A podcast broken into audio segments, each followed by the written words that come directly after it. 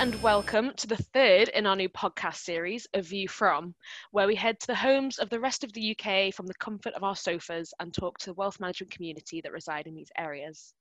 Here we'll be talking about the new normal now that everyone is working from home and find out if anyone has taken up or given up on a weird and wonderful new hobby. Last week we were in the northwest in Manchester, but now we're going even more to the north, to the wonderful city of Harrogate, with Sanlam's head of the Harrogate office, Ellie Ingilby. Hiya, Ellie, you're right. Hi, Katie. I'm good, thanks. How are you? Good, good. I'm fantastic as well. So I will just begin with the most obvious question coronavirus. So you have obviously moved up from London. Um, so how has your new region been impacted from coronavirus at the moment? Yeah, I think Yorkshire has seen many similar challenges to the other regions, not only from the emotional impact of the coronavirus, the fear and the reality of losing family members at this really difficult time, but also the wider economic challenges which have arisen alongside that. Yorkshire, in particular, is a region which relies quite heavily on tourism for much of its income. And seeing the hospitality industry being particularly hit hard, it has been really challenging. However, what's been a positive side and maybe somewhat encouraging through this is seeing that really strong sense of community and support which has come out of this people supporting the local independent businesses and seeing them offer back support to communities in return. Oh, that's so lovely. It's nice to see the more community side of things, isn't it? Now everyone's not just everyone's stuck in their homes and they've got nothing else. no, it's been really good. And I know that that's been replicated across the UK, which is a really reassuring thing to be able to see. Mm-hmm. Oh, that's good. Have you been down to London at all um, during all this? No, I haven't. Well, my job actually takes me, so I split my time between London and Harrogate. So it's actually been quite unusual for me to be in one place for this length of time. It makes me have slightly itchy feet, actually. so, how would you say your life is different now? Like, what is a typical working from home day for you? Well, one thing I will say is I don't miss my commute. how long is it? Uh, well, usually in London it takes me about an hour, but in Yorkshire it's around 10 minutes. But I guess moving between the two, it's about, it's actually, it's two and a half hours in a straight train. And actually I did quite like that of kind of getting emails done and just settling that background work, you know, when you can't really be contacted for other reasons. Mm-hmm. Um, but at the moment, I'm probably typically at my desk at around 8 a.m., uh, which is probably the same time I'd aim to be in the office. Uh, my colleagues have changed, obviously, the colleagues I actually work with. I now have a small West Highland Terrier as my main colleague. Oh, um, lovely. Uh, if she gets bored, you'll usually hear it because she'll start barking in the middle of any call that she decides to. and she usually ensures that I do take a break so we can go outside and get some fresh air and so that she can bark at various inanimate objects that she decides are somewhat threatening, which includes trees, oddly shaped bushes, and a daffodil actually, which distracted her for quite some time. Um, so it is definitely an adjustment. Uh, there's different levels of conversation which happen. um, but it's nice to have that kind of need to step away from the desk because that's something that it is can be quite challenging is actually setting those boundary points because you can always work because it's so easy to just pop, pop into the office i guess so it's nice able to have that balance mm-hmm. you're not going barking mad are you i'm getting close i'm getting close what uh, what's her name uh, she's called Millie. She's about eight months old. Um, she's an absolute sweetheart. And I think she's really loved having everyone around to entertain her as much as she is being entertained at the moment. Uh, so, how would you say that this situation is impacting your clients? Uh, what are the clients saying about all this? Are any pushing for face to face meetings rather than video? No, I think my clients will actually handle this incredibly well. Um, there's a huge amount of trust there, and seeing that in action when things have been very confusing, the media certainly hasn't helped with the amount of information they've been pumping out, which might not necessarily be reflective of the state of things. And it's been good to see that the clients do trust us to look after the, their wealth, and they have been reassured by our performance, you know, despite the volatility. Um, they've been, for the most part, content with phone calls. With the occasional video call, I think sometimes for people who aren't used to doing video calls, it can be quite challenging to actually get that technology to work. Um, so a lot of the time we have been doing phone calls. I've definitely been in touch a lot with them. And I think it's reassuring for them, for them to know that I'm always easily contactable and always available to talk through their portfolios and any thoughts we have around the markets. Would you say uh, that Sanlam are involved in any charity work at the moment, or are they making like a difference in their community with the whole COVID nineteen thing at the moment? Yeah, definitely. Um, I think part of this is we recognise that in the midst of this uncertainty, our primary and main role is to act as stewards of our clients' wealth and to navigate a way through the storm on their behalf. However, we're also aware that many people are finding this new way of living quite challenging. So we put something into place where we designed a program of events to help our clients stay healthy, provide some light-hearted education, and also try and have some fun. This has been a real mixture of events. It ranges from a Future Leaders webinar series, which was a series of sessions, sessions designed to give our clients children guidance, kind of hints and tips on preparing for a career. Obviously, there's a huge amount of uncertainty around that at the moment. So we wanted to do our best to help, say, construct a CV or give interview tips and just help try and give some reassurance there. Um, we've also done self-portrait masterclasses, a social media training class on, say, how to use TikTok, Instagram, Facebook, you know, things that help people stay in touch. Uh, we've also done mobility and exercise classes. So we've had some really amazing feedback on these, and it's been lovely to be able to engage with the clients in a different way and ensure that we're providing something above and beyond wealth management. Um, in terms of our charity clients, so we do look after quite a bit of charity money. Um, we've been particularly careful to listen to their needs. You know, each client's completely individual. They're all in very different scenarios. So we have worked really hard to ensure that we're providing further support where we can and that takes on many different forms, whether that's helping them with fundraising ideas or putting them in touch with, you know, people that may be able to help them further externally. And it's been really reassuring to be able to listen to them and to be able to provide that extra support. Oh, that's brilliant. Uh, have you been the face of any of these masterclasses or do you join in on them as well? so actually, um, I hosted the social media training with a colleague called Justine Colley and um, social media is something we both actually really enjoy outside of work and it was it was a really lovely thing to do. I learned a lot definitely. I was quite new to tiktok. Um, so that was something really interesting for me. But it was lovely to see the clients you know engaging in that and saying oh this is something my grandchildren are really interested in you know or learning how to use instagram learning little bits about facebook. We mainly focus on privacy there. And it was something i think that had been concerning people. Um, so it was it was a really good opportunity to do something completely different. That sounds amazing. Are any of them going to become viral sensations on TikTok? I hope so. Maybe that's going to be my career change. I will become a TikTok star. so, are there any challenges that you've had to deal with so far? Yeah, I'd say definitely the main challenge for me has been creating a work life balance in this new way of working it's very easy for me to get caught up at my desk and find that I'm still sat here at eight o'clock at night, you know, just working through something or reading something. Mm-hmm. So I've had to start to be very strict about actually leaving my desk at a certain time. Um, I can, I really enjoy my job. It's something I'm incredibly passionate about, and I think it's been a real learning curve for me of actually setting boundaries in place. Of okay, you need to walk away now, and you know, go and do something different so that you're ready for the next day. How do you think that our businesses and working lifestyles will change after this? I think we'll definitely see an increase in flexible working. Um, you know, most companies now had to introduce that internal infrastructure to allow it. And I think it's something people will take more advantage of in the future. Um, I can see it being really beneficial to people, but definitely a point when we're no longer housebound, when it's actually a choice, you know, to work from home, to be able to spend time with your family, children, pets, you know, to be able to find a little bit more balance in our working lives. Do you think that we'll ever go back to inverted commas normal? Like, what do you anticipate the new normal will be? I don't know. It's so hard to predict at this stage. Um, it's a similar question when someone asks me what the markets are going to do. Mm-hmm. I, you know, I'd love to have a crystal ball and probably make my job a hell of a lot easier.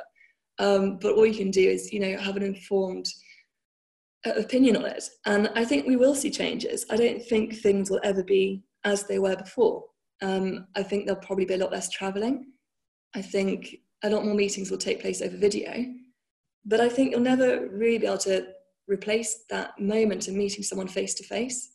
You know, especially for clients, to be able to meet the person that's managing your assets. I think it's incredibly important. This relationship is a lot about trust and familiarity and building those relationships. So I think it'll very much be that we adapt to what is necessary. And I'm actually really interested to see what that does look like. So, which companies or organizations do you think have acted the most admirably during this whole crisis? It could be seen either as an investment opportunity or like maybe a social or governance point of view. Yeah, I think we've seen so many, you know, feel good stories during this time of companies really taking that care to look after their employees, but also, you know, provide for other people as well. Um, but definitely, for me, it's been more of an investment focus. Um, you know, we've introduced several new companies to our portfolios during this time, um, and also seen some strong performance from existing names. So, a company which we already held, which has shown particularly notable performance, is a company called Digital Realty. Um, now, they're a really interesting company because they're a mixture of almost the brick and mortar of real estate and cloud computing. So they specialize in data centers for digital storage. So when we talk about the cloud, our data isn't stored somewhere up there. It's actually stored in one of many data centers being built around the world. And with the need for digital storage growing so quickly, these data centers have made a really good investment from a supply and demand perspective. Um, you know, it's a really interesting mixture of these two different worlds. And I really enjoy that. And we've definitely seen good performance from that within the portfolios. Completely moving away from like an investment opportunity, do you think there are any companies or businesses out there that have just completely taken coronavirus and ran with it, like changed their business model to help their communities as a whole? Yeah, I think some of the supermarkets have been particularly impressive. They obviously have been at the centre of the storm for quite some time. Um, Morrison's, in particular, obviously a Yorkshire based company. I think everything that they have done within the scenario has just been incredibly impressive. You know, not look, only looking after their staff, but also, you know, the people that visit their supermarkets as well. I think they've had a really tough time to be able to handle this and to be able to come through that and support their communities as much as they have that's a company that I do really admire for their, you know, family ethos. So how do you stop from going stir crazy yourself? Like, have you got any tips and tricks on remaining sane, or is it yoga focused, or? Um, it's interesting. So something I actually get quite anxious, um, especially when I'm uncertain, and I guess right now things are quite uncertain. Um, and I'd like to try and kind of channel that into something. I find it difficult to sit still or to stop. Um, so something I've started doing recently, I wanted to try and help my friends and family stay safe. And I saw a kind of online guide to how to make your own face masks, you know, out of kind of quadruple layered cotton.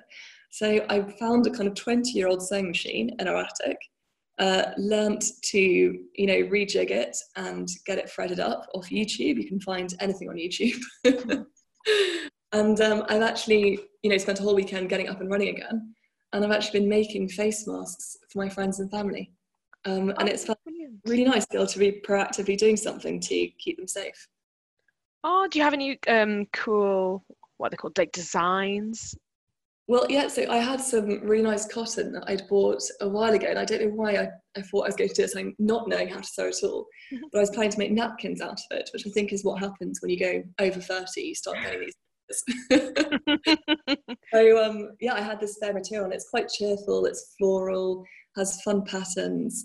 And you know, I made my dad one in kind of dark blue, like kind of polka dot. And um, it, it was really sweet to see how excited he was about it.